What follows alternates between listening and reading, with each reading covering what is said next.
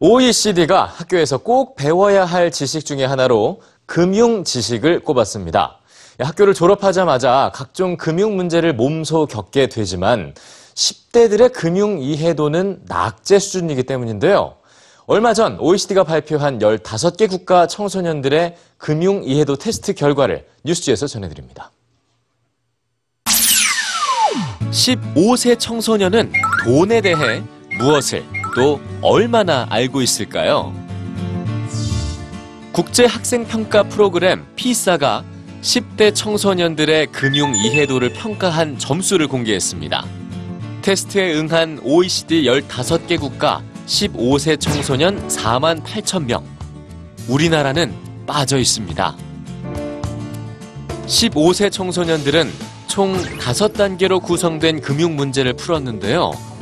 구매 영수증을 이해하는지 묻는 초보 단계부터 흔히 쓰이는 금융 용어를 알고 있는지 묻는 중간 레벨을 거쳐 대출 금리를 계산하고 금융 사기 메일에 대처하는 능력을 가늠하는 최고 단계까지 실생활에 꼭 필요한 금융 지식을 테스트했습니다.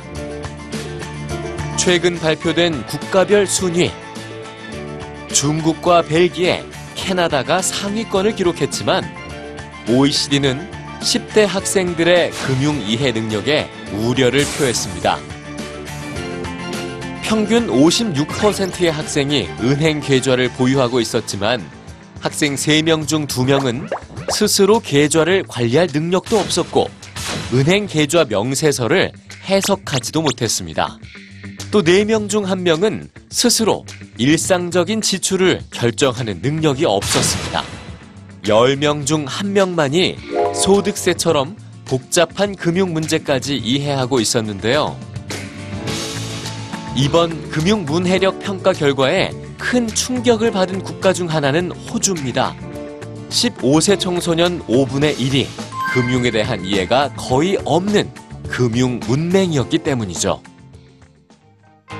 호주의 전문가들은 금융 문맹에서 벗어나기 위한 해결책으로 학교를 꼽습니다. 학교가 나서서 초등학교 고학년에겐 대중교통 이용이나 휴대전화 요금제를 스스로 계산하고 선택할 수 있는 능력을 길러주고 중등학생들은 각종 금융 상품을 비판적으로 해석할 수 있는 능력과 개인 정보를 보호하는 법을 가르치자는 겁니다.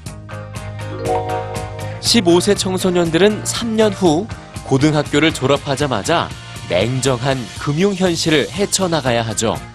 대학에 진학하는 학생들은 곧바로 학자금을 마련해야 하고 취업을 하는 학생들에겐 생활비라는 문제가 닥칩니다. 학교가 울타리가 되어 돈을 관리하는 법과 위험을 인지하는 법을 가르쳐야 하는 이유죠. OECD 역시 이제는 학교에서 금융 교육을 필수로 실시해야 한다고 강조합니다.